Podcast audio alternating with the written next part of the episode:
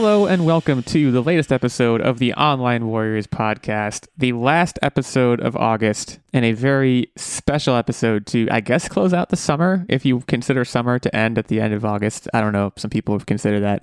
Uh, we have four hosts today. I'm Illeagle 86, one of your hosts as always, and I have, as always, Nerd Bomber and Techtic with me, but we are joined once again by our fantastic Patreon producer, Steven Keller, to talk to us a little bit about Gamescom today. Steven, you may have heard last week. I don't I don't know if you've listened to last week's episode yet, but we asked the very philosophical question, what what's love got to do with it? And also, is love a, actually a secondhand emotion? I don't know if you want to weigh in on that or if you want to just kind of let it ride, but I think we came to a conclusion last week that it's it's secondhand because you can feel it secondhand. I don't know. It's like I smoking. don't is even- what, what we said. Yeah, I don't even know what that even means. It just it basically you're like it Just- punches you in the face. You're like trying to stick your head out the passenger window because you're just choking. And you're like, oh god, it, it happens to you. That's what that's how it works. Yeah, it's it's you know it doesn't doesn't mean anything. It's just provocative. It's just a good lyric. It's just a catchy tune. How are you? How how is how's how's life in your neck of the woods? Uh, it's hot. It's we've officially hit smoky season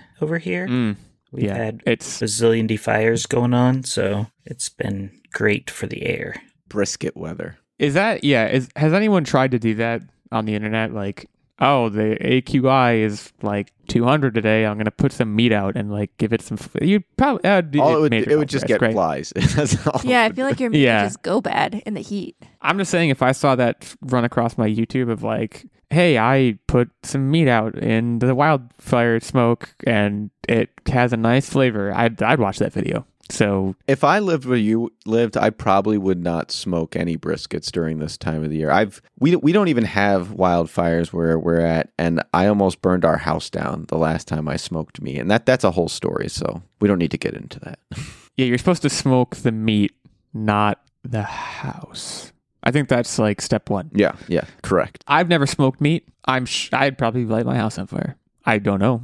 Maybe one day I'll find out. But today we are we are encouraging everyone to to stay indoors if there's smoke in your area and stay indoors because there's a lot of great content coming out of Gamescom. Now, I will right off the bat. I mean, this is this this takes place in Germany. I don't know what the wildfire situation is over there.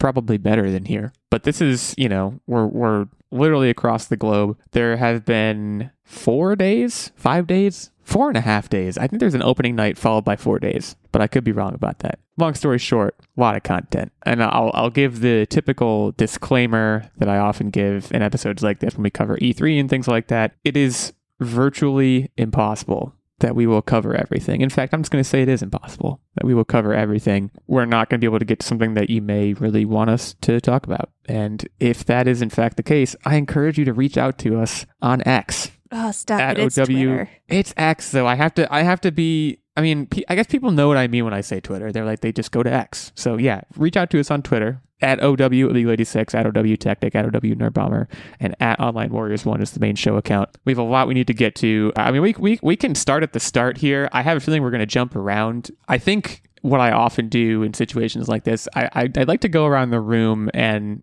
get people's immediate impressions on what seemed like the biggest deal. And that's like kind of a loaded question. I think, I mean, I'll say right off the bat, I think most people probably think that the Starfield stuff might have been the biggest deal. But if someone else feels differently, prove me wrong. I You probably know what I'm going to bring up that came up on opening night and onward that was like a pretty big deal and I'm very, very interested in. But, you know, I guess to get Starfield out of the way, because I think that's there was a lot there, and there's it's obvious we're going to talk about it. I want to kind of start with what I thought the coolest thing was about all the Starfield content. I think we need live action video game trailers to be a thing consistently.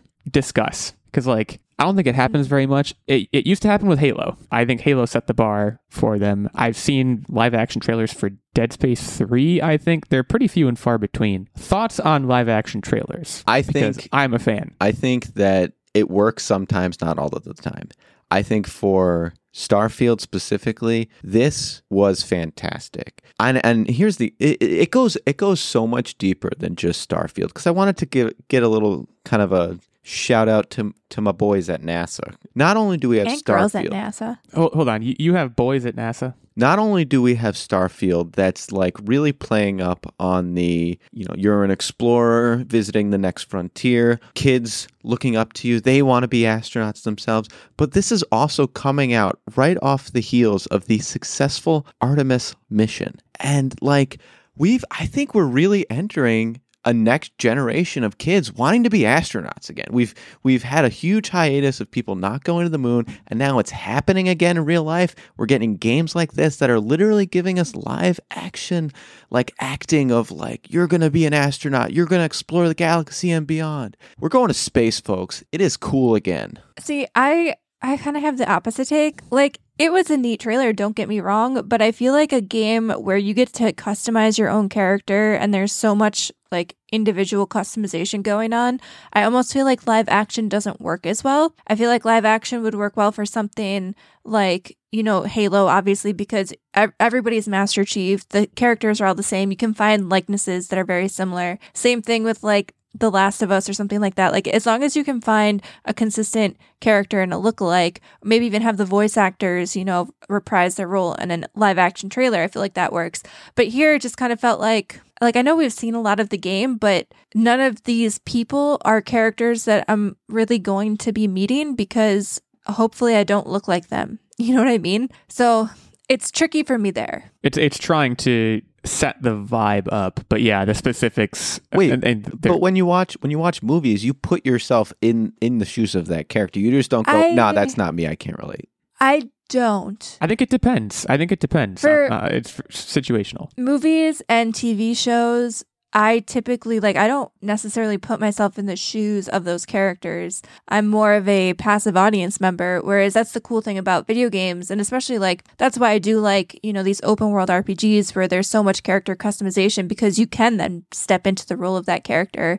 And kind of the same thing with books depending on what you're reading. Like you can kind of it's a more active experience. And so that's why I think like live action trailers are really cool, but I think they only work when there's not such an open-ended you know, question mark as to what the characters look like. Uh, we'll get more into the nitty gritty on Starfield, but I, I just kind of continue my trip around the room. Steven, thoughts on live action trailers? And I guess this one in particular. For this one, once I saw that it was live action, I actually didn't even watch it because I knew it wasn't going to tell me okay. anything about the game. So I was like, yep. I don't need to watch this. It's not going to educate me in the game. So, well, I can confirm that it didn't teach me anything about the game. I think, and kind of what Nerd said too. Like, I think the context is important at this point. I we could go on in a minute to what we have learned otherwise about the game at Gamescom, but I feel like when I watched this trailer, I already knew everything that I needed to know about this game. So for me, it was just kind of a cherry on top of like, oh, this is cool, and I I do agree that like Techtic i think you were getting at like it was very focused on like there's this there's a kid who wants to go to space like i just think that was very evocative in its own way. But yeah, I mean, it's, you know, Starfield, Geoff Keighley talked about it at Opening Night Live. He described it as NASA meets Indiana Jones. And the other thing I wanted to shout out about Starfield before kicking it around to the rest of you fine folks, uh, I am a nerd. Uh, that much is already known. They had the composer of the score for the game give a live performance, which I was like, that is the coolest thing ever. I think the score is going to be awesome. The score, also, fun fact, is on Spotify already, or at least the like. T- there's a 10 minute Starfield suite that is already on Spotify. So that's just a kind of shout out to the composer, whose name I probably am going to mispronounce right now, Enon Zur. Sorry, Enon or Inon, if I got it wrong, but good stuff from you.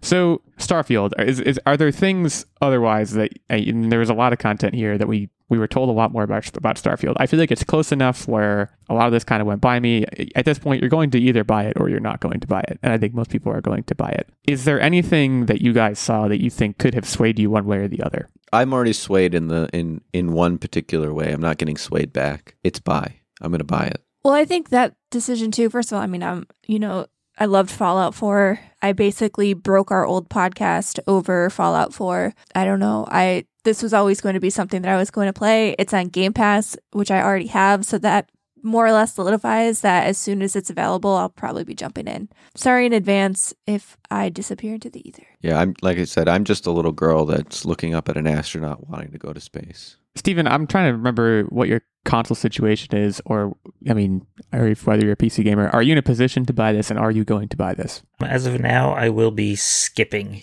it. Gasp! I don't have a s- Series X. Mhm. I have a One X, which I don't even think you can play it on, but that's dead now. And so, yeah, and I don't have a PC, so it'll be a skip for me. It's look, man, we're better off. It's too it's too much. I, I we, we've talked about this on the show before, and I don't want to like come out against this game. That would be silly. But like, it's a lot, and I'm looking forward to hearing about all the bugs. You're silly. That's silly. I mean, we're like, and you know, part of it's perspective. Like something else that came up at opening night live, and I'm, I'm skipping around now. I believe some cyberpunk stuff came out. It's kind of hard to. It's hard for me at least to think about cyberpunk now and separate it from kind. I guess the mess that it was when it came out, and like part the main reason for that is that I haven't played cyberpunk, but like just my overall sense of it is that it was really messed up, and like I guess now they have mostly fixed it? Question mark.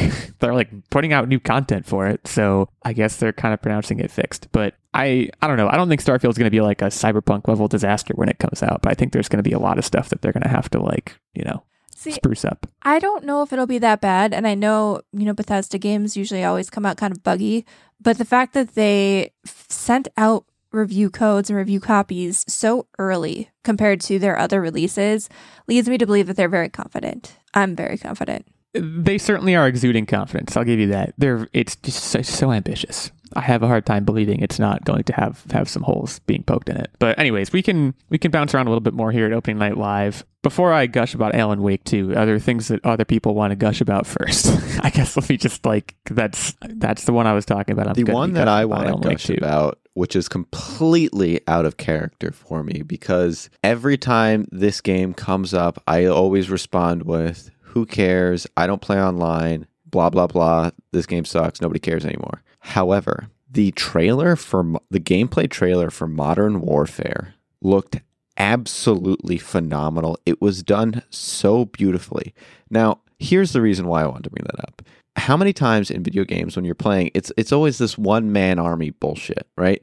It's one person taking down just droves and droves of people, and it's incredibly unrealistic. In this, not only do you have a squad, but there's the way they tell the story is there's it's very evident that there's other squads kind of helping you in the distance doing other things so that you're all working together to complete your mission. And that's that's like so cool. And then like there was not only that there was like the use of infrared beacons to like let everyone know that where you're at but you can't see infrared light unless you have like infrared lens on. And so like the use of the technology, the creating chaos amongst the prisoners and things like that so that all of the guards in that are distracted with prisoners while they're swooping in stealth. Oh, this was done this was this was done absolutely perfect. This got me excited for modern warfare. I don't I don't disagree with any of that. I just I don't know. I'm in a weird place with Call of Duty right now. I the last one I played I think was Vanguard, and granted that was that was me picking it up after a long hiatus and kind of wanting to try to recapture my enjoyment of the stories in those games, which around like Modern Warfare 2, like it peaked around then. Like Modern Warfare 2, Black Ops, I was like really, really into what they were doing. At this point, it's just I'm I, I thought Vanguard was pretty middling. And I know that was going back to the World War II roots, so maybe that was part of why I didn't like it as much. But if I'm going to get back into Call of Duty, it's not going to be for online play. And also, and this is a personal problem, it's not going to be because of squad mechanics, because I struggle with that in, in, in games. I agree with your point that like one man armies are pretty unrealistic, but gosh darn it they're fun to me sometimes. So it's you know it's it's it's a tricky balance and and they're certainly trying to strike it and it, it looks beautiful. I just i don't know if it's enough for me to to want to opt in i guess. But you know call of duty they're doing like it was just over this week and maybe it was part of gamescom i actually don't know but didn't they just come out with like a nicki minaj like player skin or something where you're just nicki minaj running around in the game? Was that Call of Duty? It might have been. i believe it was Yeah, it might have been. it was their Call of Duty. battle royale game. You know, I feel like because that's also free to play right now, and I feel like all of these battle royale games, and I know they're still wildly popular, but I feel like they're just grappling at any IP or person that they can get on board Yeah. to come to their game to like garner new interest. And we're seeing some very interesting, weird, you know, collaborations from these style games. I cannot imagine Nicki Minaj's like agent or whatever calling her and being like, "Hey, Call of Duty called and they want you to be uh, like a skin in the game." And she was like, like she's probably like, "What is Call of Duty?" Like I, I, I, I don't know. Maybe she's a big fan. No, I, I, feel no like idea. most people know at least But- what Call of Duty is. it just seemed very very odd to me but uh, battle royales and it wasn't opening night so maybe we'll get to it later there was one battle royale game that i think was kind of teased as like a big deal and i thought it looked like an interesting twist on the battle royale format so we'll get to that later but alan wake 2 you know look bef- again gamescom i feel like is in a weird spot where like most of the big stuff that i saw things about it was things like alan wake 2 where i was like i was already going to do this. So you're just you're just really piling on like I, this was already a great thing and it's just looking more great. I don't i don't know that there was a single thing about the content they showed that i was not on board with just in terms of the and I, again i still have not played alan wake remastered. I haven't played the first one. So there's a chance i'm going to dislike the gameplay. That's the one thing that i think could get messed up at this point because everything about the vibe everything graphically the story they're trying to tell i feel like if some deity somewhere was like we need to design a perfect game for Illeagle 86 based on his sensibilities what might come out of that would be like survival horror about an author who's running around with like a leather satchel with a manuscript in it. Like it's just a very it's a very specific thing, but it's one that really really speaks to me. I loved what we saw. I think what was it called? The Dark Place. This kind of riff on New York City with a lot of references to, to the older games that I didn't obviously understand, but I like when games do that sort of thing. I just again I won't take t- too much of our time to gush about Alan Wake 2, but I also mentioned before live action, and this had a lot of live action stuff happening in it. It seems like there's going to be live action stuff in the game too, which I again don't know much about, but I think Alan I'd Wake just interested in needs a movie adaptation. It has that perfect amount of like 80s psychotic horror vibe to it where I think it would just do fantastic. Well, I mean, and we know Remedy has already kind of dipped their toes into this water, and obviously it didn't go over as well as you know people would have liked. What was that Quantum game? Break? Quantum Break, yeah, where they did like Yeah. the simultaneous TV show that you got to watch in between, or I guess got to is a sticking point for some people. was forced to watch in between chapters of gameplay, but like I do think that Remedy makes very cinematic games, and the fact that all of their games are even like kind of tangentially all related. Like they leave breadcrumbs in all of their games and they kind of built this giant Yeah. universe. Like it's just super cool. And I do, I've never played the first Alan Wake either. It looks spooky, which is why I've avoided it. We all know my thoughts on spooky, but I might have to go back and replay it because like I've played Quantum Break, I've played Control. And so I, I feel like I need to flush that out so that I can get a full immersion if I end up playing Alan Wake 2. But again, it also looks Yeah. super spooky. So like Control. So now you said you did play Control, yes? I did, yes. It was quite Because like Control, like and yeah, con- Control and Quantum Break are my two main touch points with Remedy. Quantum Break I started and I never finished, and Control I I did finish. And man, that game at certain points frustrated the bejesus out of me. I don't know if that was your experience as well, Nerd Bomber, but I found that game to be kind of difficult at parts. I see. I'm not like you. I have no problem turning down the difficulty. So yeah, when see, I got I can't do that. frustrated, I turned down the difficulty, and I was like, "I'm here for a good time. I'm not here for a long time. So I'm gonna turn the difficulty down." I am not here for a good time. I'm here. I'm here to win. We've had this. We've had this conversation before. I think the last time we had this conversation, Steven may have also been on the show, and I can't remember. I remember we were talking about in the context of uh, Jedi Fallen Order or Jedi Survivor, one of those two, and I was talking about this horrible mental block I have. But I feel like Control was like pretty spooky in parts.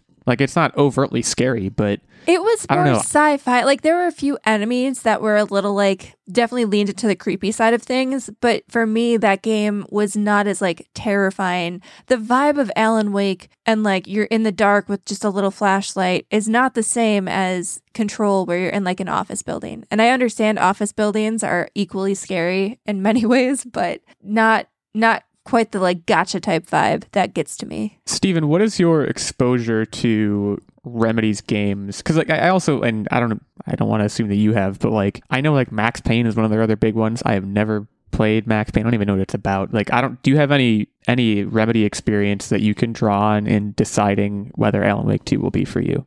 I have played the first Alan Wake and I've played Control. I never played Quantum Break. But so for Alan Wake 2, it's going to be a game where I'll buy, I think when it's on sale, because I want to replay the first one too before. But Alan Wake 2 just comes out in October where it's a busy month. So Yeah, it'll get back Well, quite a bit. I do think too, and and it sounds like you could speak to this better than any of us. Like in seeing the trailers and all the content we've seen about Alan Wake two, it's I don't want to say that it's going to be a prerequisite that I play Alan Wake remastered, but it certainly seems like in order to have a good time, I'm going. There's it seems like there's a lot of story connection, and there's a lot of and you know Nerd Bomber reference to the Remedy universe, and like that's a different thing. But it just seems like they take a lot of pride in interconnecting what they're doing. So the vibe I have gotten is definitely that I'm going to be confused if I don't play Alan Wake remastered, which you know, fine, I can play Alan Wake remastered. I just have to you know buy it and do it. But yeah, I mean, again, just I don't I don't want to just sit here and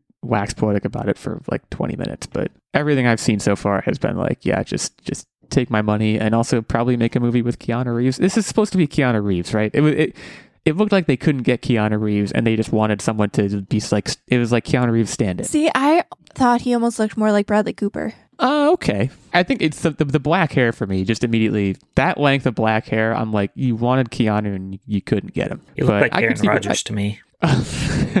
Aaron Rodgers in his well, yeah, I guess he did have that length last year. At that time, yeah, that was for his John Wick costume, and uh, that was yeah, that was before he went into a dark room for that was his dark place. He went to a dark room, darkness retreat for like a month. That's a different topic entirely. But I thought it anyways, like yeah. Matthew Porretta, but that's just me. Matthew Porretta. Is that the actual like mocap guy? Yeah. okay. Yeah, that was totally lost. Boy, when you when you Google Matthew Porretta, the first image, I can see what you mean now about Bradley Cooper, Nerd Bomber. The first image, if you Google that guy's name, it literally looks like it's Bradley Cooper.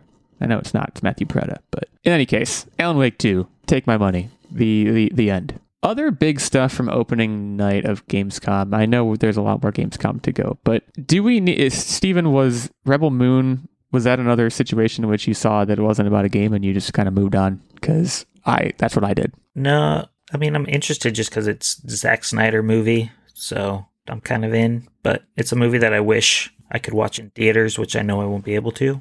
So that was Netflix my biggest vibe. Like it looks like too cinematic for a Netflix movie. It feels like wasted potential almost. I heard that the not even the directors because there's obviously with Zack Snyder there's going to be a theatrical cut and a director's cut. I heard even the regular cut is like four hours or something, and I was like, I is don't it have gonna be that, long? kind of time. It's two movies. They split it into two. It's, movies. yeah. Well, no, but I also think that each of the two movies are like over three hours long. Like, I think I think they're just like they they gave them a blank check and they're like, do whatever you want because people will come running when they see your name, and they're not wrong. Like people are going to come running, and this probably will in a lot of ways be really good. But I'm not going to lie to you. Uh, too long. So when I watched this trailer, and I know some of you are big fans of Dune, and others of us are not big Me, fans I, of Dune. I, um, this looks like, This looks like everything I kind of like wanted Dune to be. Okay, you, it sounded like you were gonna crap on it, but but okay. No, this it? sounds like you know you're talking about like geopolitical landscapes, but just more action and just more like cool stuff happening. And this seems more like what I wanted out of Dune, both the books and the games and the movies. I just, this is what I wanted. I also think they portrayed the geopolitical landscapes significantly better than what Dune showed us. I mean, even in at, this like two minute trailer. Yes, yes. That's literally the one thing that came to my mind was this is how a futuristic quote hellscape should be not everyone has access to the same technology to the same weaponry and you went you went from group of people to group of people to group of people and it was vastly different their culture their weaponry how they fought what they did what they interacted with whether they used weapons what whether they had beast whatever it was, it was completely unique. And that's what I want. I know Zack Snyder said that, you know, beyond even these movies, they're hoping to make kind of like a, a big IP out of this, you know, have books, games, what have you. And I'm kind of hoping that they do, they lean into it because I think this could be a cool new property. And obviously, with the understanding that not all Netflix movies end up being great, I feel like if they really lean into this and they really, you know, flesh out this world, give a bunch of different mediums to experience the world in, it has the potential to be something really cool. And I don't want to be like, this is like the next Star Wars because there's no, never going to be a next Star Wars. Like, I don't think anything can perfectly encapsulate, you know, what Star Wars did.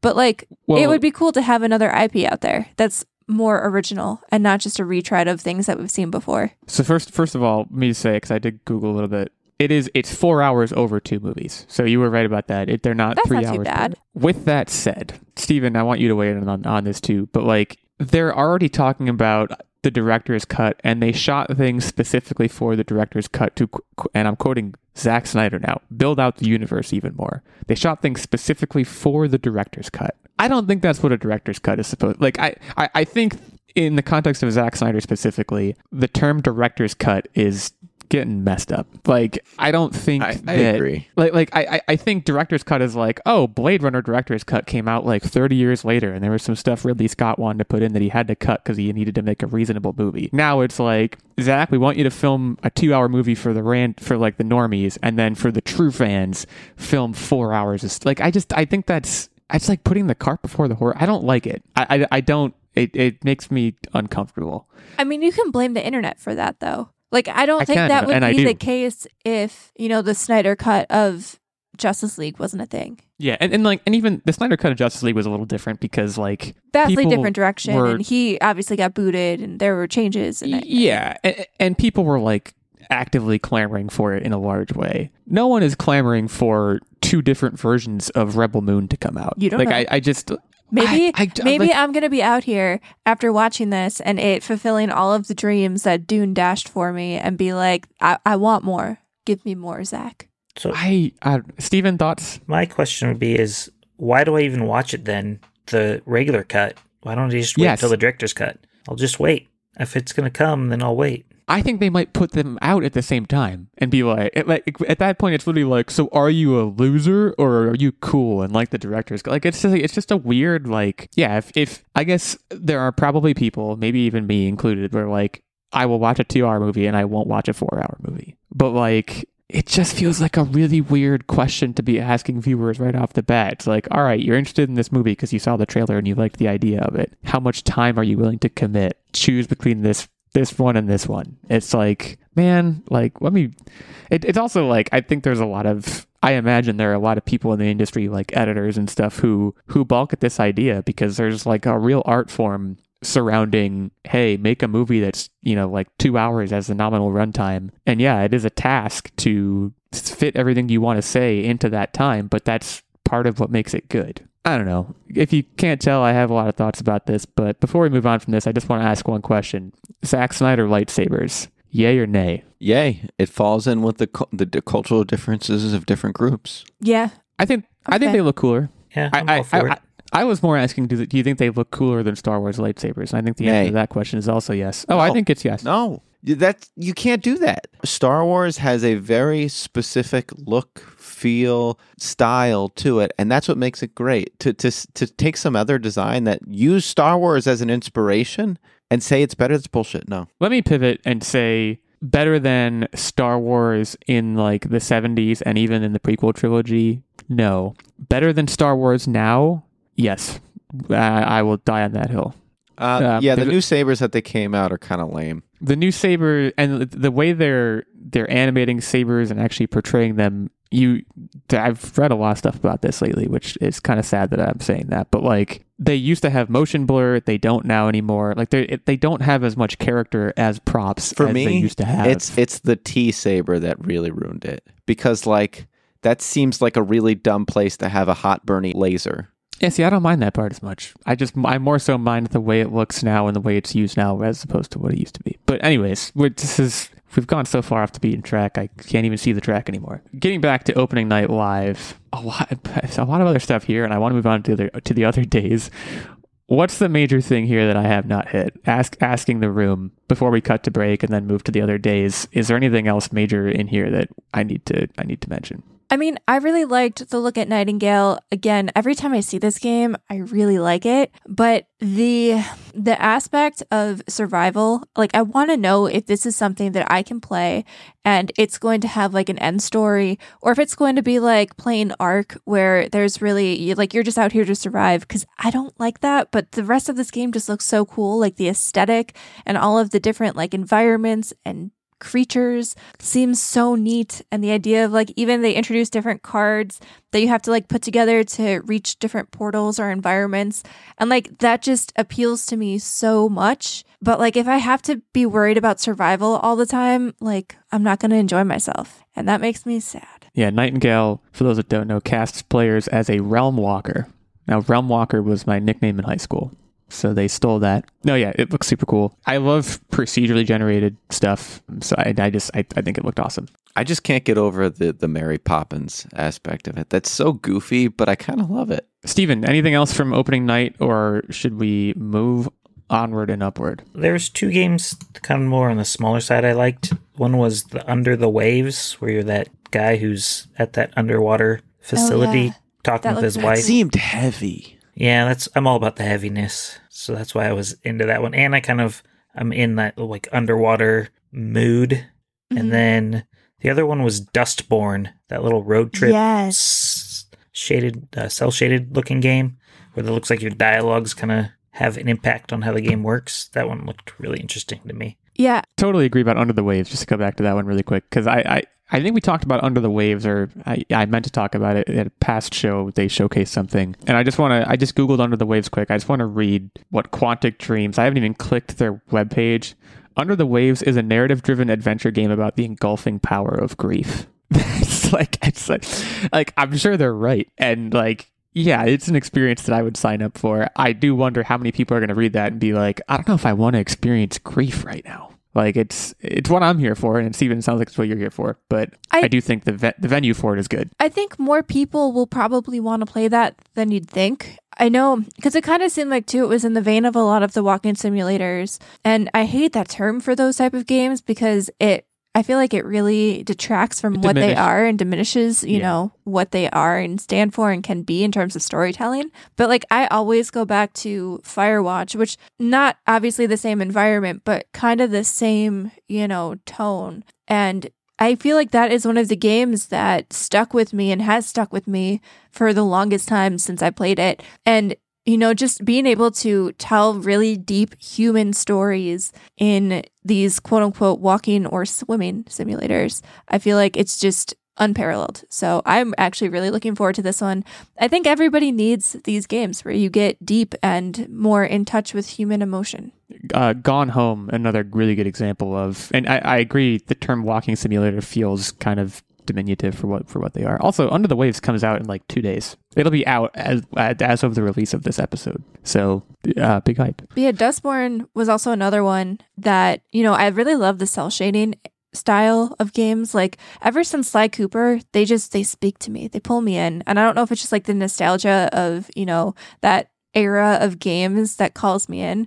But it just seemed really cool. I liked, you know, I, I want to see how they employ the power of words because they kept basically saying that words held a ton of power and could, you know, change the way that the world works, at least within this game. So I'm really curious to see what they do with that. And even the snippets of combat that they showed was looked really great. And this is very much up my alley for sure. Yeah, it's also it's worth noting the article I have in front of me doesn't say a lot of release dates a lot of the time. Some of this stuff has release dates, some of it doesn't. You're just gonna have to go looking. I mean, most of them are like, Starfield. I think is September 6th, September 1st, early release. I think Dustborn's 2024. Yep. Modern Warfare 3 that Techtic talked about. That's November 10th of this year. Alan Wake is oct- late October. October 17th is when that one's supposed to come out. So yeah, I'll try and hit the release dates as they come. But there are. that. Two other quick games that I want to mention from opening night live. Fort Solis looked really cool. Again, this seemed like it might be another like walking simulator game. This is the one with Troy Baker and there were two other voice actors. I, I can't remember their names offhand. I'm so sorry. But I think what really struck me was just, you know, this is a fully like mocapped game and apparently it was only a dev team of 10 people, which it just looked really impressive. And again, like walking simulators, I pretty much always want to play. And then I know Techtic probably won't remember that he said this, but like we were watching this trailer and he was like, I, I really like this for some reason. But Expeditions, a Mud Runner game, Yeah, I couldn't. I I it caught me off guard. I really didn't think that I would. I'm not a. I wouldn't consider myself a big car guy, but like being able to like customize different things to scope out areas and and and not really so much for like the gameplay, but more of like a an educational tool to learn what kind of things are out there and what what what is used for different missions. That seemed really intriguing to me. Yeah, I, I, you know, I guess I don't know if you would call the Mud Runner game. It, it, it's referred to here as a driving sim game, and to me, that like I've always wanted to like driving sim games. Like I've I want to be a person who can sit down and like play Forza and uh, any number of the other ones uh, that you may think of. But like, I've just never been able to get into them. Maybe it's because they haven't been off road. And like this looked like there were different puzzles that you had to basically determine what vehicle that you used to solve the different puzzles. So it looked a little bit different. Like it almost looked like this is going to sound stupid, like almost a work site exploration style game. Like, what machine do I need to do this task? And I don't know. I feel like it adds a different dimension to driving games. For me, I have I have two that were like my top.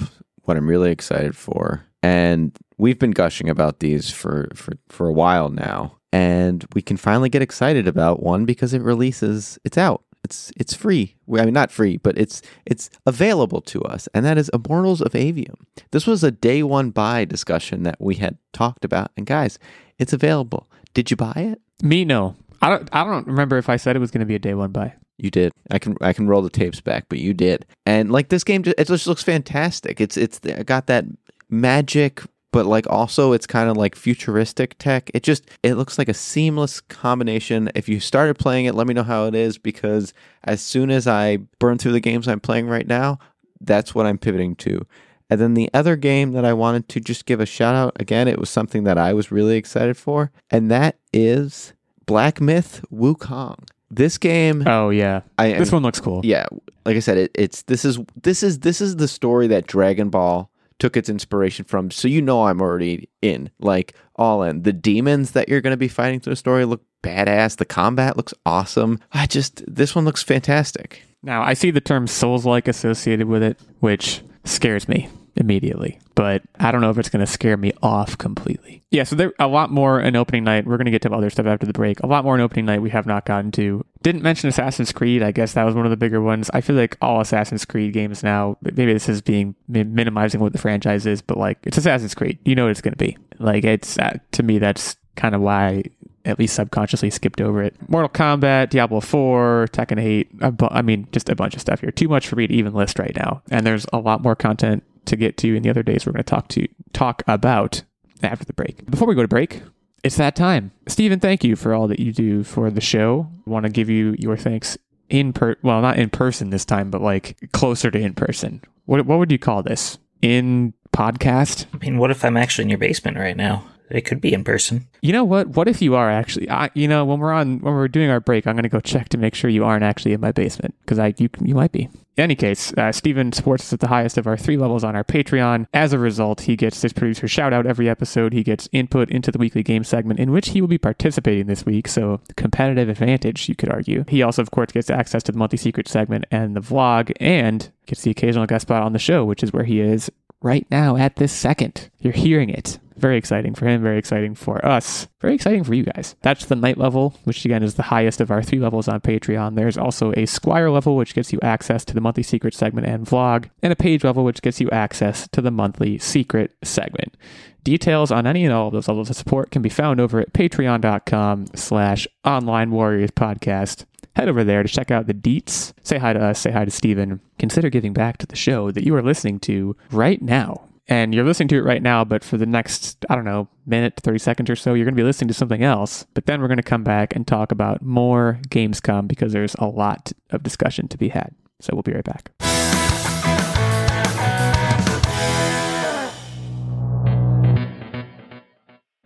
Hello, me popsicles. Why don't you grab your multipass, a drink, and come sit with us?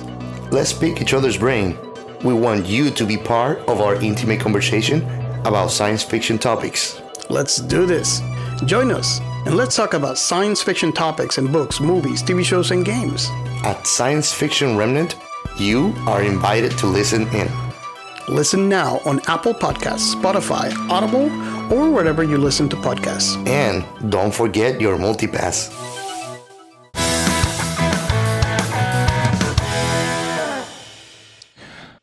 All right, so I think for the rest of this, we're gonna skip around a lot. In fact, we might even go back to some opening night live stuff. Who who even knows? There's just there's it's so much of a it's so much of a soup of just content that I think we'll kind of just go around and talk about a few things. I teased earlier, and I, so I want to make sure we hit it because I teased it earlier. We talked a little bit about Battle Royale, and I saw a game that intrigued me. And to be clear, I have never played really any battle royale games. You know, obviously you have like your PUBG, Fortnite's a battle royale, right? I I'm so far removed from the ecosystem, I don't even know that. But we got a trailer for a game called Off the Grid, which apparently is directed by Neil Blomkamp. What we're learning in the year 2023 is that Neil Blomkamp is a pretty big fan of video games because he's also coming off of directing the movie. Uh, it's, it's a Forza movie, right? I haven't seen it, but Gran I think Turismo. it's out now. Gran Turismo, thank you. He's coming off of directing the Gran Turismo movie, which I clearly have not seen because I couldn't remember which one it was. But this was really interesting. So if you watch this trailer, it's it's a streamer who has a lot of robotic limbs. Also, I haven't confirmed this. It may or may not be that guy who's in every Neil Blomkamp movie, whose name I cannot think of right now. The South African guy. It certainly looks like him, but you can't really tell because he's got this big cybernetic visor thing across his face. Anyways, he's talking about what seems like basically it's a meta battle royale where they're taking streamers and people who play the game and they're putting them putting the story is they're putting them on an actual island to have an actual battle royale and that's kind of the premise of the game. So there's a 60 hour campaign for this movie. So like or for this game i should say. So there's pve and pvp but there's like crazy battle royales and then there's also a 60 hour story. And like we didn't learn much more than that but i think I saw it as a very interesting way to take a format that now everybody knows and that some would argue might be getting a little bit tired and breathing some life into it. And also, like, I think Neil Blomkamp's pedigree as far as like futuristic stuff is pretty unimpeachable considering what he did with District 9. So I was into this. Uh, I don't even know if we have a release date for this yet. I think it's like very early going, but the trailer was fun. It had a good sense of humor, and it I think it did a good job teasing what that game is going to be. So I definitely wanted to mention that. The other one that I think probably deserves some mention is Lord of the Rings: Return to Moria. Now I'm just going to say, and I want people's opinions on this. I think Lord of the Rings as a franchise may be the least capable franchise in terms of like making games that I want to play. It should be so easy for them. But like first they do Gollum, now they're doing this. It's like yeah, uh, we've man, we've already like, shit on this one. I there's no more I can really say. They need to just stop. Just stop. Like it's, I, I understand to some extent what they're trying to do with Return to Moria. I don't, I, I guess like I don't know. It's tricky because I get that they want to tell new stories. Part of me is like, why, why? don't you just have just people play Lord of the Rings and it was like really well done? Like I would be really into that. Yeah, I've always wanted to play Shadow of War and Shadow of Mordor. I never have. I've heard those are good. But other than that, like my favorite Lord of the Rings games by far were the movie tie-in games, which like they're movie tie-ins, so you hear that and you immediately think like, oh, they're probably not that good. They were great. They didn't. They've never had to do anything more than that, and they just seem like they're trying to reinvent the wheel constantly. Now they did get John Rhys-Davies for this to do the voices, which good get. I guess I don't know what John Rhys-Davies is necessarily up to these days besides this and Indiana Jones Five, but like that is cool. I just I don't know. Like it it should be way easier than this to make a Lord of the Rings game. And like this, I don't think it's going to be as big a miss as Gollum, but like it didn't entice me. and they just they're sitting on a mountain of gold as far as IP is concerned. So also wanted to make sure that I brought that one up. Moving on, let's let's talk a little bit about. Well, actually, here's here's an interesting one. This is again not an actual game, but we did uh, apparently. Actually, I don't think I saw the sneak peek. I'm not sure if we were able to see the sneak peek on the internet and like without being at the event. But I guess there was a sneak peek at the Fallout TV series, which is coming to Prime Video in 2024. Dude, I'm so excited for that. Uh, so let's let's let's get into this a little bit because I think you were talking before earlier in the episode, Nerdbomber, about how RPGs I don't want to put words in your mouth, but it seems like what you were saying was that they encourage you to put yourself into the shoes of the character. And I don't know, not necessarily like make the character you, but it's easier for you to do that, right? When you're doing a fully customized character build. Yep. How do you, in the context of a TV show, you can't really do that, right? So how do they I don't know. I don't even know what my question is. It's just like I'm thinking I'm thinking about Fallout as an experience that a player puts themselves into. If you can't do that, as easily, does it fall apart? I have I my doubts about so. this one. Does so, it fall out? No. So as you're playing Fallout, you know, there's a lot of different factions depending on what game you're into. There's a lot of different factions. You're in different cities, different areas of the United States, and you know, there's different backstories to what happened there, and literally the fallout after you know everything got nuked, what happened in those areas. And you meet a lot of interesting characters. There's so many different NPCs and squad members that you pick up in all of these different games. And not necessarily having to follow the, you know the storyline of any specific game you can explore those side characters or those locations and tell the story of what happened there while you were in the vault. I think there's a lot of really interesting potential for storytelling and each season could be a specific area a specific city or you can follow one area and kind of do like a walking dead thing where you follow one group and see how you know, they dealt with everything, how society kind of managed to come back together in a specific city, or even take one of the beloved side characters and, you know, flesh out their backstory. Tell me what they were doing, what they were up to before you meet them. I think there's a lot that they could do with it without falling into the trap of, oh, the story can't be the same because you're not putting yourself in the story. I think there's so many different side characters and even the environment itself that you could tell stories about that I think it could be done very well as long as, you know, they put enough I don't want to say put enough love into it, but as long as they're very careful with what,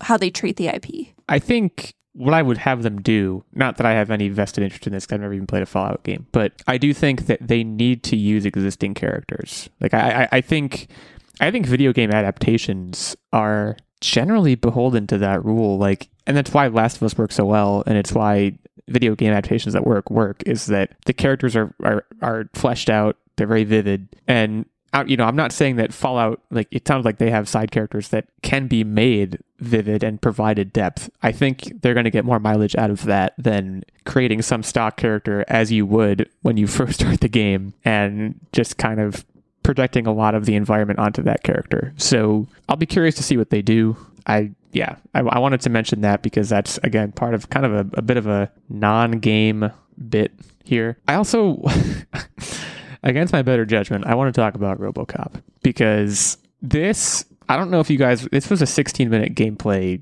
like footage release. I can't remember which day this was on. This might have been day four. This might have been towards the end. This looked really bad, and like almost comically bad. And I like it's tricky because I don't have any of you guys ever seen RoboCop? We've we've talked about this the original trailer release way back when of this game and said it looked bad and I didn't even waste my time watching this because even the little bit that I saw was I was just like nah I'm not I'm not doing this. It just it just looks bad. I think RoboCop like I don't know. I've never seen the movie, so I again, I really have no vested interest. I don't even know why I watched as much of this as I did because I watched all 60 minutes of it. But I think the movie, some people occasionally refer to it as having kind of a sense of humor and like being kind of corny, and that's what makes it good. I don't know if that same principle applies to video games as an art form in general. It seems like they tried to apply it and it didn't work. like I don't, uh, Steven, have you seen RoboCop? Is there any RoboCop wisdom you can bestow upon me right now that's going to make me understand what this game was trying to do? Because it's I've never seen the movie. I've seen the original and the remake, and I don't remember anything about them besides. I know the original was, I think it was Peter Verhoeven film, so it's pretty yeah. random and campy for the 80s and bloody and that's the word graphic I, yeah. but that's yeah. word i was looking for was was campy. And it's for its worth it's hitting those marks that you just said. It's campy and it is very it's like surprisingly graphic. You're like a robot guy walking around. It's really corny and then you shoot someone or you punch someone and they basically explode into a cloud of red mist which in the context of everything else that's happening in the game is very unexpected. So I guess props for establishing shock value, but this one was pretty weird. I don't like I don't even know how much more I, airtime I want to give it. I just wanted to make sure I brought it up because it was easily the worst thing that I saw. But I do feel that I may be dominating the discussion here. So anything is fair game. Opening night, we can return to opening night. We can go anywhere else during the showcase. Anything you saw. Although actually there is one more thing I want to bring up because this was a big deal on Twitter slash X. People were talking about it, and I'm going to mispronounce it because I don't know how it's pronounced. Project I'm going to say Mugen because that's what I think it should be, but it may be Project Mugen or Mugen or something. This was going around the Twitter sphere in a big way for, I'm just to say it, looking like they copied Spider Man. have, have you guys seen any of this footage? They co- It looked like they copied Spider Man, but tried to play it off as Attack on Titan me- mechanics. And it's just. I agree. It's it's Spider Man. They it's a modded Spider Man. And I think like it, it, it seems like it's trying to be a lot more. It seems like it has a lot more story it wants to unfold, and it has a lot of other different things happening in addition to the web slinging mechanics. But the web slinging mechanics in particular, it looks like they just copied it. So again, kind of wanted to bring this one up because it, well, it was really making the rounds. But this is the a discussion point that I'd like to bring up for all of you, and we'll we'll start with Steven. When you know you see things like this where it's very obvious, like they copied Spider-Man. Does that make you want to play it more because the mechanics were so tight? It gives you another venue to use those mechanics in or does it kind of turn you off or do you not care either way as long as the game is good in its own right i'm probably in the camp of i don't care so much just yeah as long as like there's a story wrapped around it i mean i'm currently replaying spider-man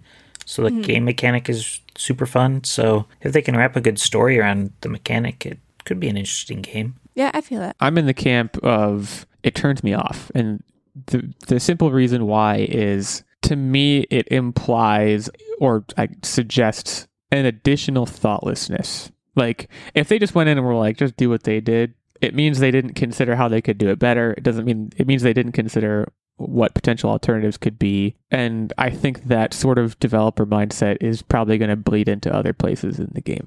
So I I would go in at the very least I would go in not expecting it to do anything inventive or original, which I don't know. With so many games these days, I don't know why I would waste my time on that. But that's that's just me. That's just my opinion. Techtic. What about you? Yeah, I wasn't even going to consider this. I'm just going to get Spider-Man 2 and never even acknowledge that this existed as a whole. That is the other good point is that if you want more Spider-Man, there's more Spider-Man. It's not. It's yeah. It's not like you. Need, it's not like you need to wait. It's here basically. So I, I don't. Yeah. I, it it seemed like they put the footage in there as like, look at this. It's so cool. It's like that other game. It might be like that other game you like, and it, like I like it was a big selling point. And it's just it seems like it's not. But I don't know, Nerdbomber. Where do you fall on it? You know, it's tough because on one hand, like if there's a good tight game mechanic that I have a blast with, I don't mind seeing it from game to game. Like it doesn't turn me off of the game, but I, I kind of felt the same way. So like playing Pokemon, I obviously love Pokemon, the turn-based manner, the you know got to catch them all sort of incentive to continue playing.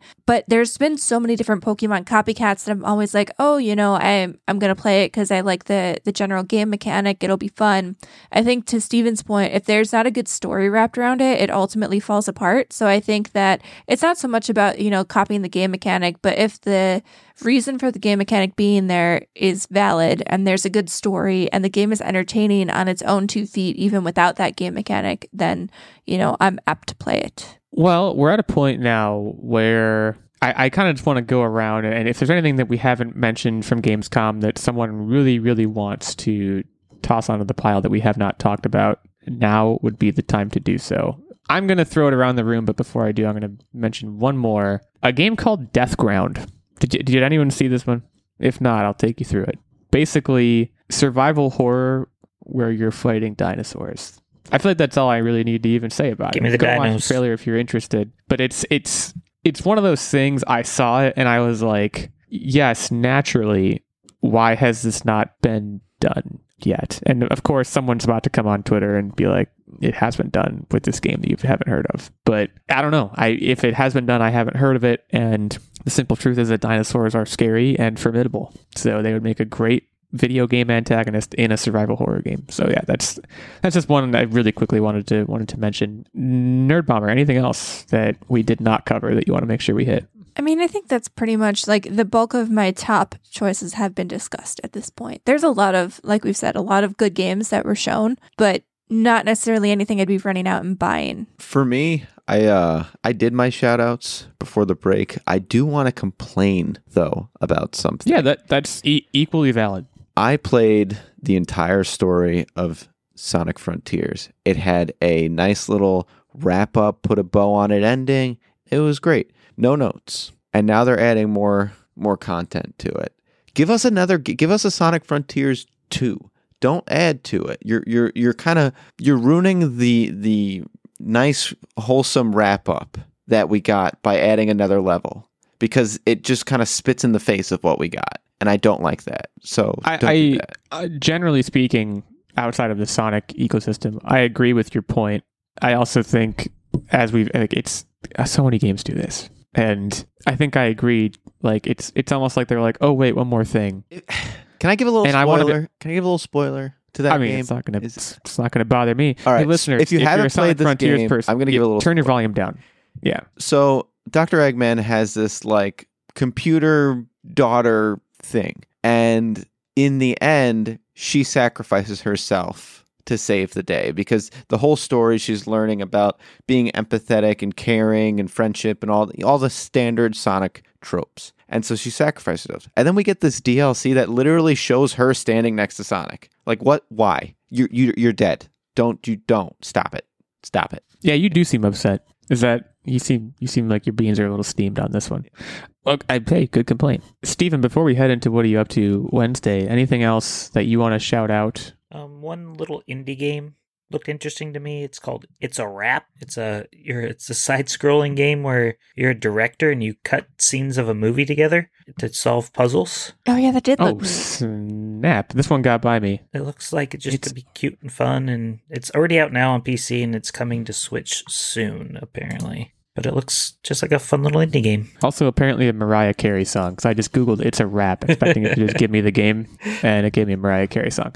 Yeah, you had me at Hollywood Puzzle Game, and also Switch. I just love like these little indie games on the Switch in particular. They they play so well. So good tip on that one. We're gonna move into what are you up to Wednesday. It's the part of the show where we talk about what we've been up to, and it happens to be on Wednesday because that's when the show comes out. So as is tradition around here, Steven, as our guest, you have first crack at the What Are You Up to Wednesday podium. The floor is yours.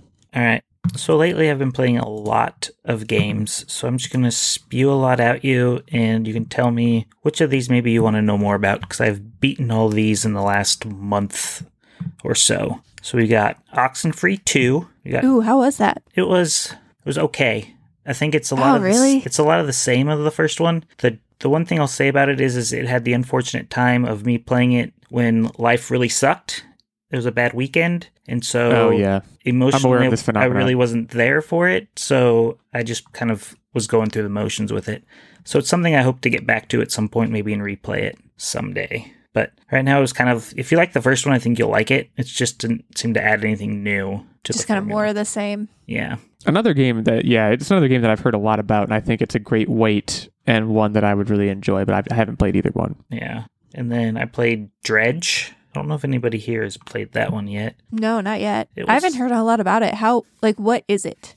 You are a ship captain and you are something mystical weird happened and you are trying to solve I guess this mystery and you just go around catching fish in your ship and like there's different locations around that have certain types of fish that you have to catch to complete these tasks. And- I love the animation style. Yeah. Sorry to interrupt, but I'm just like, I'm looking at the screenshots. It just looks like the most adorable thing I've ever seen. And if you go out at night, like it gets sc- super scary and creepy, and the fish attack your ship, and you have to, if your ship goes gets damaged, you have to, you pretty much die.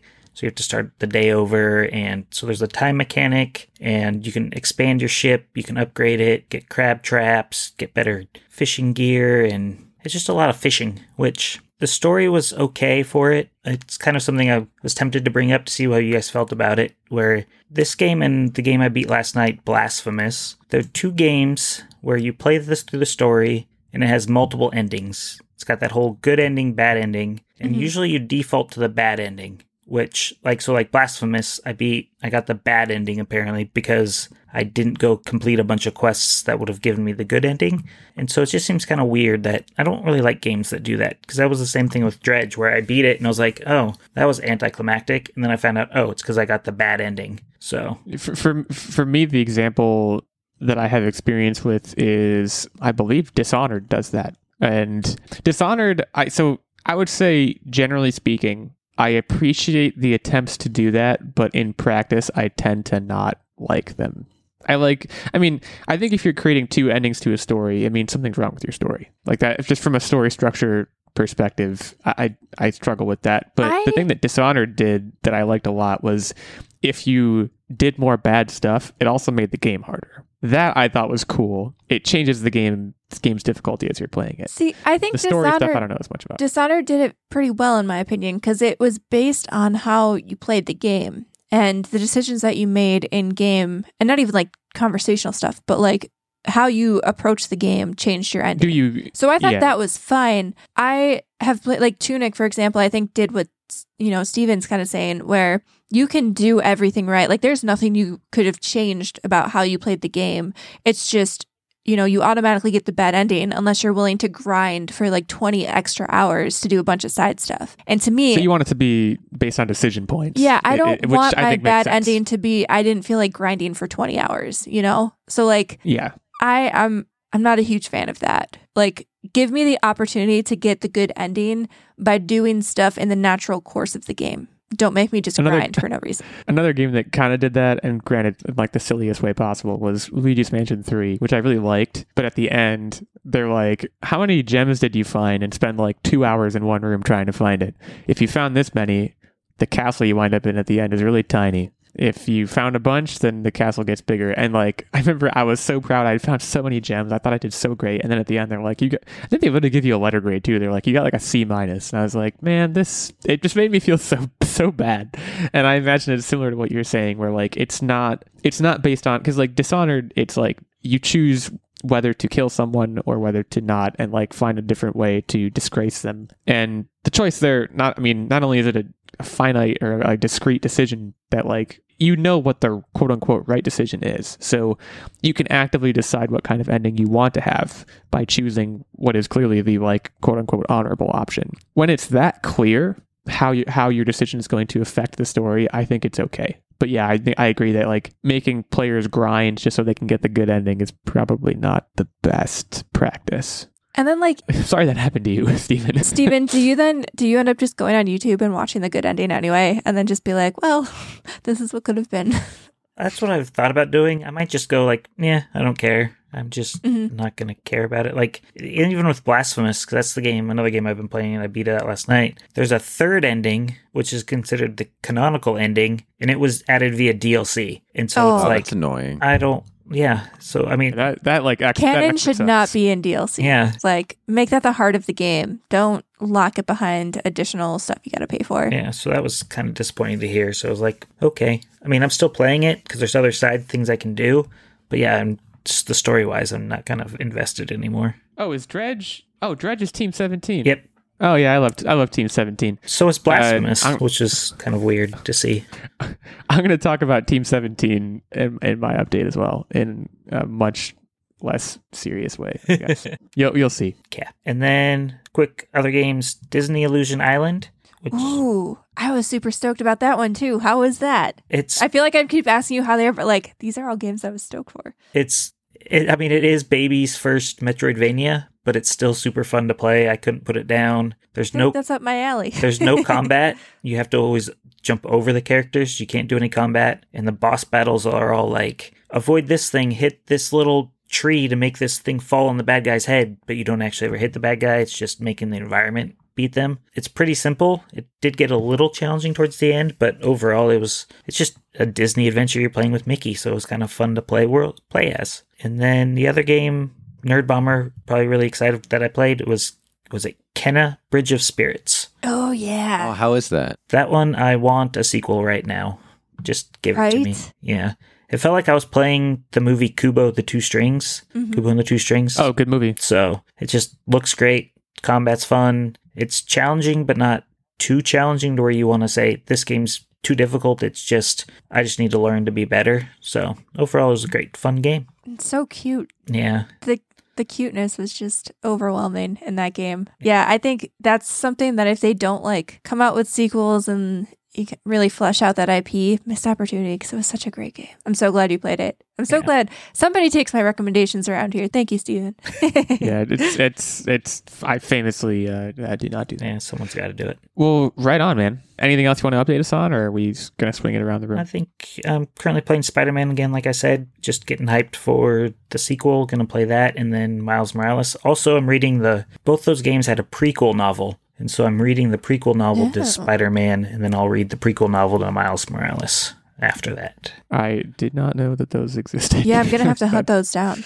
Yeah, they do it like weirdly for some games. Like I think there's a Guardians of the Galaxy. There's a prequel novel for, and I think even Marvel's Avengers has a prequel novel. So it's kind of this weird thing they do for video games now. Good to know. Well, it sounds like you are in baton passing mode. I'm going to take that baton from you and I'm going to talk about Team 17 a little bit. I'm going to talk about a game called Golf with Your Friends. if you guys have heard of, of this game called Golf with Ooh, Your Friends, yeah. look, Heard of Mount Your Friends, not Golf Your Friends. sometimes games don't have to be much of anything to be fun. Golf with your friends is, is an example of that. Nerd Bomber, you perked up. Have you played golf with your friends? I haven't, but I've seen a lot of it. And as a big fan of Mario Golf, I've been told that this is like my next natural step. It is the like I don't know how many times when I'm playing this game, I'm like, this is so dumb.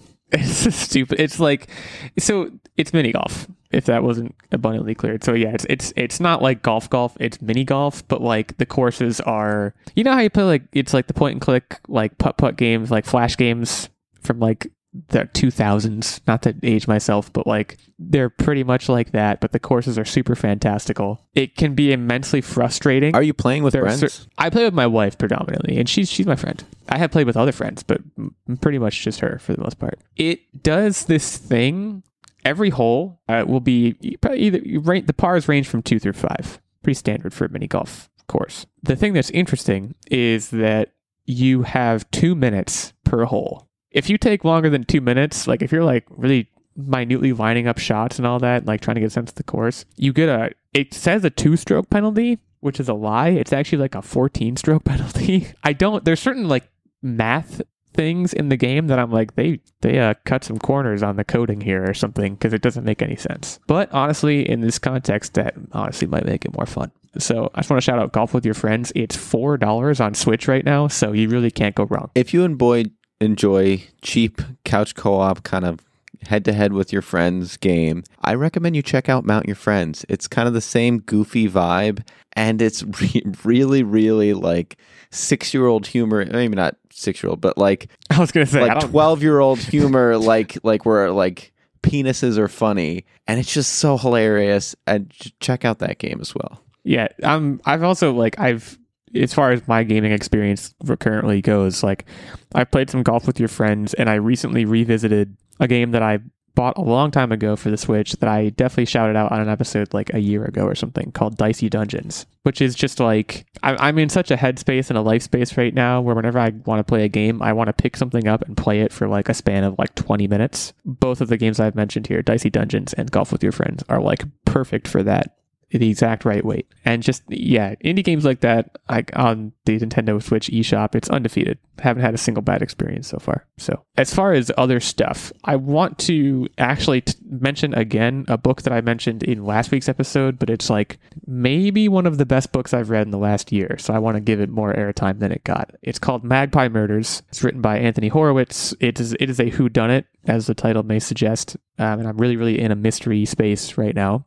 I mentioned uh, last week in last week's episode that there was kind of a big twist on the typical whodunit format, and I said I wasn't going to say what it was because it would spoil it. The truth of the matter is, at the time I said that, I hadn't gotten far enough in the book yet to know what the twist was. it's less so a twist and more so an interesting gimmick. So I'm going to just say right now, kind of describe right now what it is. So the typical whodunit murder mystery novel, there is a detective character who, you know, interviews a bunch of people. He gathers a bunch of facts, finds a bunch of pieces of evidence, always seems to have complete control of the situation, and at the end has this big reveal where he gathers all of the characters and basically in front of everybody says, You're the person that did it, and here's how I know, and here's how you did it, blah, blah, blah. Come on, you've seen Knives Out, you've seen all those movies. The joy of this book is that this book is about an editor at a publishing house who gets the latest in a series of eight murder mystery novels from the publishing house's number one author, who is famous for this murder mystery series, and she reads this manuscript. So it's a book within a book. You are the editor, you're, you're reading from the perspective of the editor who is reading the book. Long story short, she gets to the end of the manuscript and finds that there are chapters missing. So then she has to go around and find out how the book is supposed to end, which is a lot more difficult considering that right after she gets the manuscript and while she's reading it, the author commits suicide. Very, very interesting story. I would super, super recommend this guy in particular, all of his mystery stuff, I've had a really good time with. This is probably my favorite one so far that I've read of his. So Just wanted to shout that out. Magpie Murders, Anthony Horowitz. Quick, quick question. Yeah. Are you going to watch the TV show? So that is a very good question.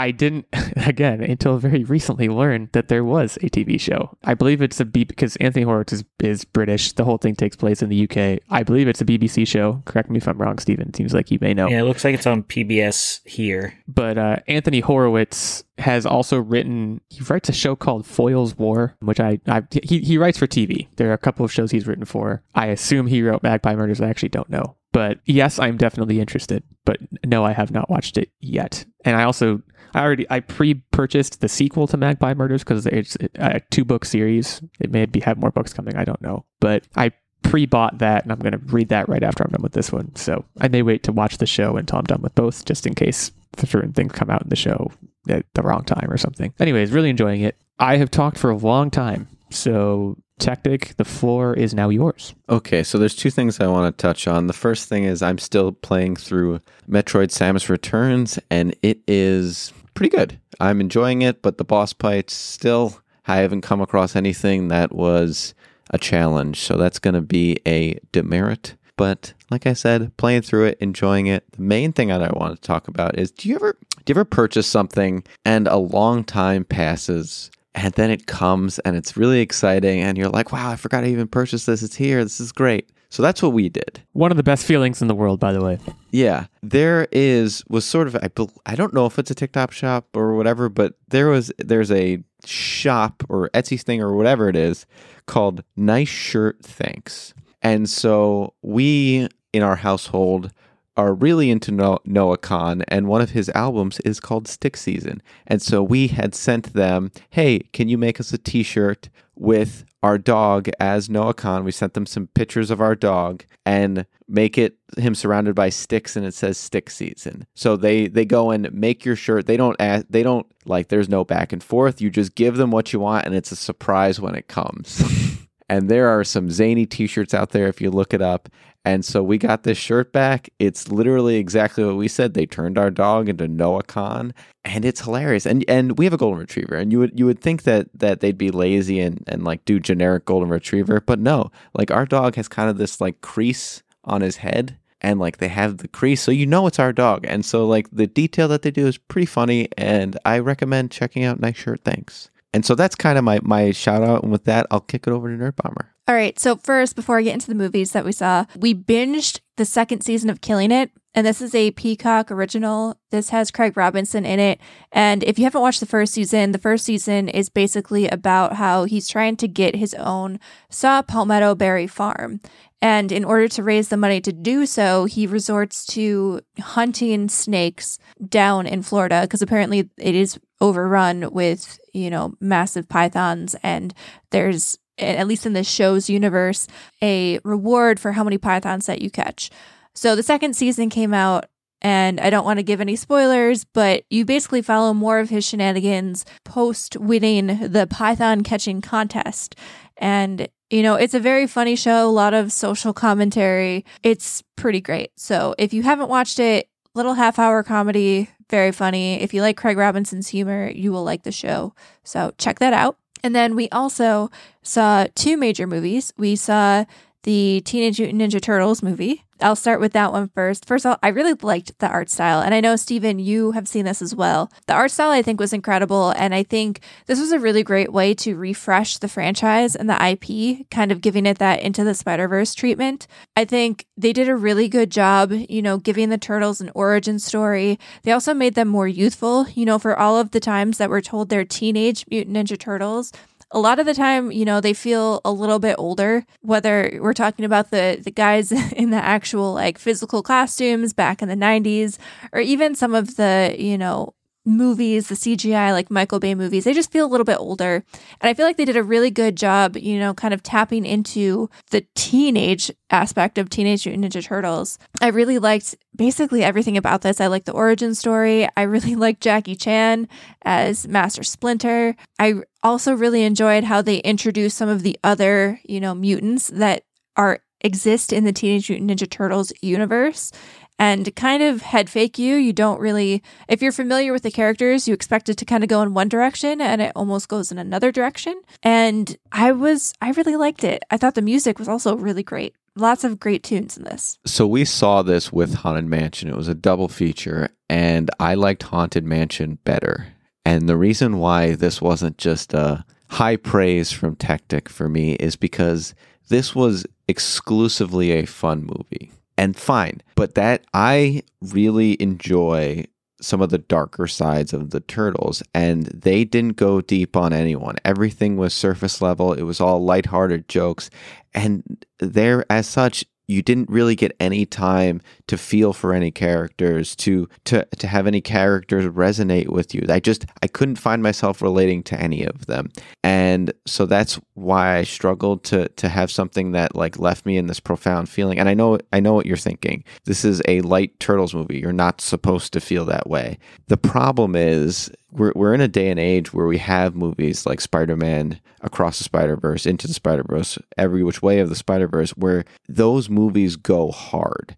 They truly make you feel something. And so that kind of sets the bar. And so because of that, it just, this was just kind of like a okay, fun ride. No, nothing more, nothing less. I feel like that's just a bad way to assess the movie though because the Teenage Mutant Ninja Turtles franchise as a whole has always been TMNT fun. was the best animated Turtles movie period and every single person that saw that movie can go back to the rooftop scene with Leo and Raph where they're fighting and my god does that hit you. And hard. I agree that it hits harder and is a little bit deeper from an emotional level, but this is more of a setup movie. You're getting them at a younger age than you see them in that movie.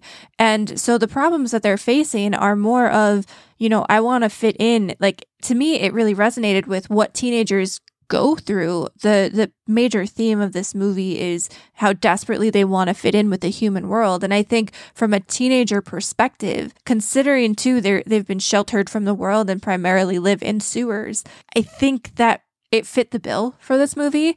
And I'm sure as more come out, you know, you'll probably start to see deeper issues because they're going to be out there in the world. But I think for what this movie was and, you know, the story that they set up with this movie, I thought it they did a really great job but you know everybody expects different things from different movies. So steven i know you had also seen this. What was your thought on that? Uh, let me put my headphones back on. I threw them on the ground when techtic started talking because he made me angry.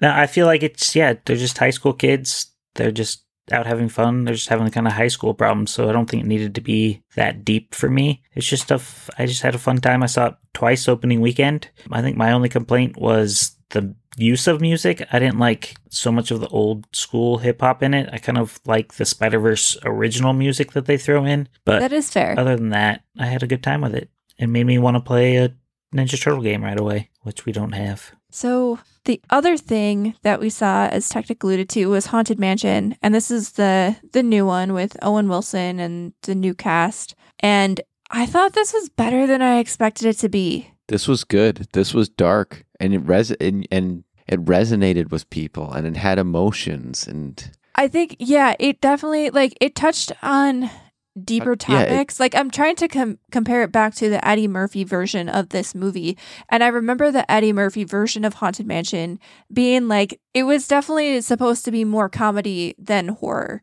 and I feel like this definitely slanted a little bit more towards the horror than comedy. There were some like funny haha moments, but for the most part, like Tiffany Haddish and Owen Wilson served as your comedic relief in a more or less like serious dark movie. Yeah, this this was a movie focusing on grief and dealing with loss, and it, it it hit hard. It hit really hard. My only criticism of the movie was that, you know, there are certain staples of the Haunted Mansion, whether we're talking about the the ride at Disney or the first movie, and they didn't make their way into this iteration, and I'm not going to give you spoilers, but there were just a few did. things. There were a few things that were missing though that I wish just were there. Even if it was just a, a little like wink, you know, they didn't have to like invest a ton of time in those things. But if there was just a, like a nod to some of those very classic things, just because you know the haunted mansion ride is so iconic, and I just feel like you can't completely distance yourself from that. And so th- that was really my only critique of the movie. It was a lot better than I expected. You know, after reading some of the reviews, I wasn't going in hoping for a lot, but I think it was one of the more entertaining movies that I've seen this summer. Definitely not the most entertaining movie I've seen this summer. There have been some some real good ones this year, but I was surprised by how much I liked it. Yeah, I remember the, the in, you, I know you said it wasn't as funny as it was serious or scary, but I, I remember laughing at the trailer. And yeah, I just looked up the Rotten Tomato score, and it's not good. But I assume you already know that. Yeah, like this is this is my problem. Come on, critics. You're war with you're you, you're having a serious war. I with, am. uh, Rotten Tomatoes. I feel like every episode now we're talking about how you either What's- like the look of a movie that hasn't come out yet, or you liked a movie and What's it- the audience score? Give me the audience score. It's 84. Yeah, There- the- there we the- the- go.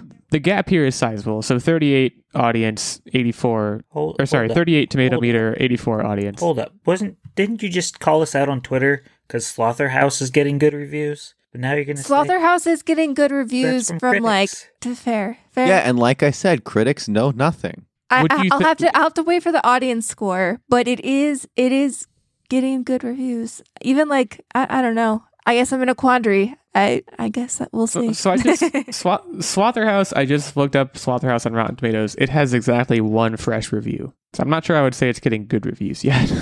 Maybe you've seen the good reviews elsewhere, but uh, I see one I have- review. a lot of it has been on Twitter, so maybe that is the audience score coming through for me. Is it going to be the next Jennifer's Body? yes. Okay, that's all I need to know. Great. Well, that concludes our What Are You Up to Wednesday. We all got up to some things, and you're listening to this on Wednesday because you're listening to this right when it comes out. It's quiz time. We're heading to Quiz Town. I'm going to run through the records. I'm the host today, and we have a three headed monster quizzing today. But first, Techtic 8 and 8, Nerd Bomber 8 and 9, Illeagle 86, myself 8 and 11, uh, Steven 3 and 0. Steven, undefeated streak. What's your confidence level right now? Good. that you can keep it going. Okay, he's he's down in the Yeah, dumps. it's not gonna be Well- good. The- pressure's on me. I feel like I gotta perform. I'm not going to lie. It, it it is yes, but we'll I'll, look. We're going to give you every competitive advantage we got. You're going to have last ups here. So without further ado, we can get into it. The quiz topic this week is Artemis Fowl. Now, great What one for me to not be involved in. What? What? What?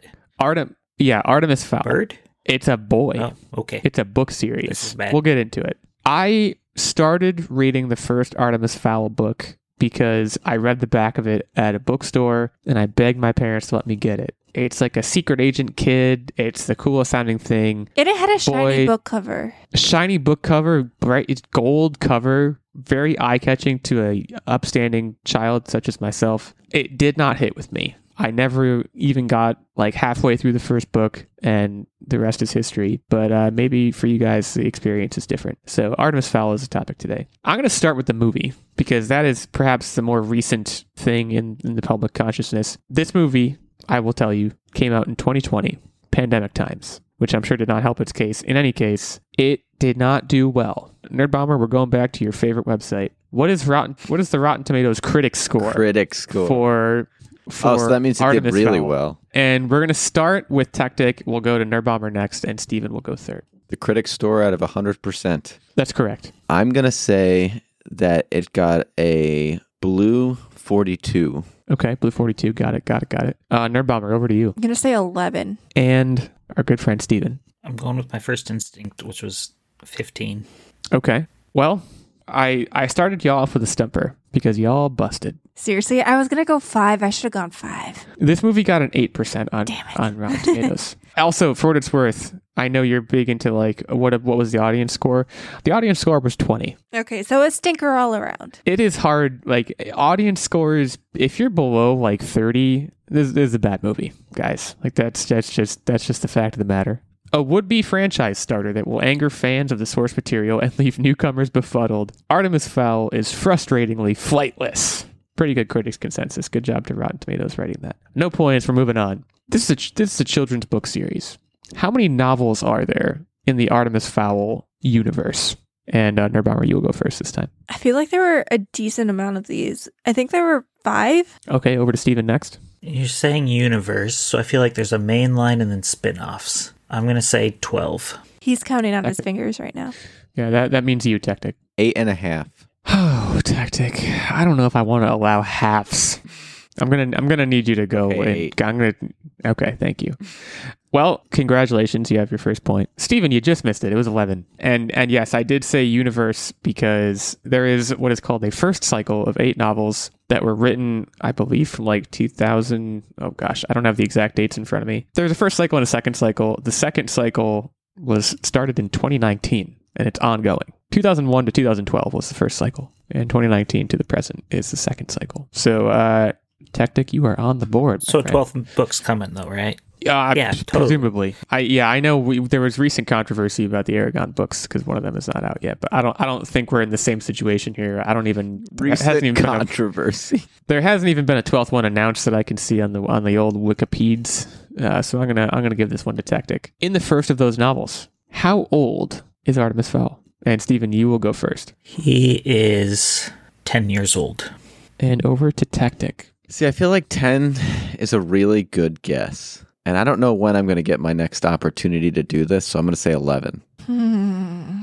I don't know when I'm going to get my next opportunity to do this, so I'm going to say 12. The double plus one. Really impressive strategic maneuver there. He was 12. Yes. So I was going to uh, say 12 regardless of what Techtic said, but. You were all right there. He was 12. Boy genius, Artemis Fowl. One of the main characters in the first cycle of novels in particular is a character named Holly Short. She is a reconnaissance officer of the lower elements police recon force, also known as Leprechaun. There's a lot of stuff like that going on in these books. How tall is Holly Short, according to the Love books? this question. yeah, thank you. She's an elf, by the way. And uh, Techtic, you go first here. She's three foot four. I feel like over to Nerd Bomber. 14 inches. Bob Barker, R.I.P. So one foot two. Sure. I'm gonna go. It's a trick. Her name is a play on words somehow. So I'm going to just say six feet. Interesting strategic maneuver by Steven. Not super successful. I win. no, it actually, Nerd Bomber gets the point. What? Uh, yeah, Nerd Bomber, you said a foot four, right? Or foot something? A foot, foot two, four. yeah. She, Techtic, you were close. She, according to the US editions, comes in at three feet, so 36 inches, uh, which is a whole inch shorter than the fairy average that's just what the Wikipedia says. I guess the fairy average is 37 inches. I have no Look, I'm just reading off the Wikipedia here. Uh, she is actually short, not a play on words. So Nerd Bomber is in the driver's seat right now going into the last question. However, she does have first ups. So she's at a bit of a disadvantage. Uh, Steven still has his plus one waiting in the wings. I, I presume he's going to use it wisely. How many languages has the Artemis Fowl series been published in? How many languages? 15. I feel like this was semi popular back in the day. 27. You're talking yeah, what are you doing? over, oh, oh, oh, over to Steven. Steven, I think you might say 27. I mean, my answer was going to be 25. Not using the plus one. Interesting. Yeah, that's. I'm not telling you what to do. I mean, yeah, you know I'm going to get. mad. Com- I'm just, though. just commentarying. Yeah, techtic. I can already hear his blood boiling. Sorry. Sorry, you're going yeah, with 25? 25. He's going with 25. Techtic over to you. 32. Interesting maneuver. Interesting maneuver. 32.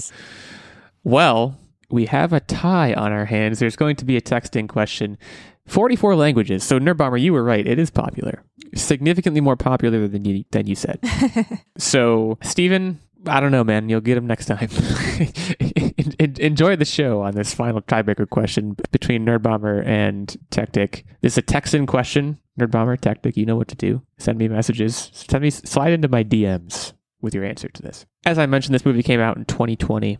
How many years did it spend in what is commonly referred to as development hell before coming out? Some people would put the Jeopardy theme in here, but I prefer just the dead air, just no sound. Okay, I got an answer from Nerd Bomber. This tends to be how it goes. I get an answer from Nerd Bomber and Techtics over there being long hard. division. Well, I'll tell you what. This is why he's number one. Techtic takes it. Darn it. Techtic came in with 13 years, Nerd Bomber with nine. The correct answer was 19 years. This was wow. in development almost immediately after the first book was published in 2001. That's what I was trying to It was therefore in development the for 19 years. You cuz you had said when it came out as a book, you were you were all up your family was all up on it. And so I was trying to math out that time cuz I felt like it was like going to be an instant hit to movie situation.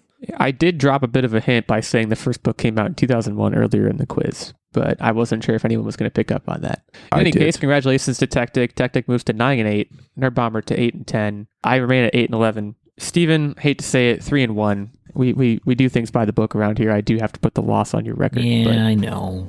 You'll you'll you'll have your opportunity to to make that up. I have no doubt. Steven, thank you so much for joining us on this fantastic episode of the Online Warriors podcast. Any parting thoughts you want to leave us with or or or, or whatever? No, I'm just gonna cry in your basement some more after that loss. He is in my basement. I actually went down during the break and he's he's down there. So I'll I'll be down shortly to console Dark down he, here. he flew out to the East Coast because on the day this episode releases, Slotherhouse is coming out and he wants to see it with all of us. Right. He wants to get is that actually true? It comes is out Wednesday. August 30th. Yeah. okay. Boy, that, I, that's good for me to know. I'll, I'll, well, I know what I'm doing Wednesday. Thank you all for joining us. As usual, you can head over to Apple Podcasts, leave us a review if you're interested in telling us how you feel. You can also hit us up on Twitter or X, whatever you prefer, at the handles mentioned previously in the episode. We'll talk at you next week. In the meantime, stay safe and keep on podcasting.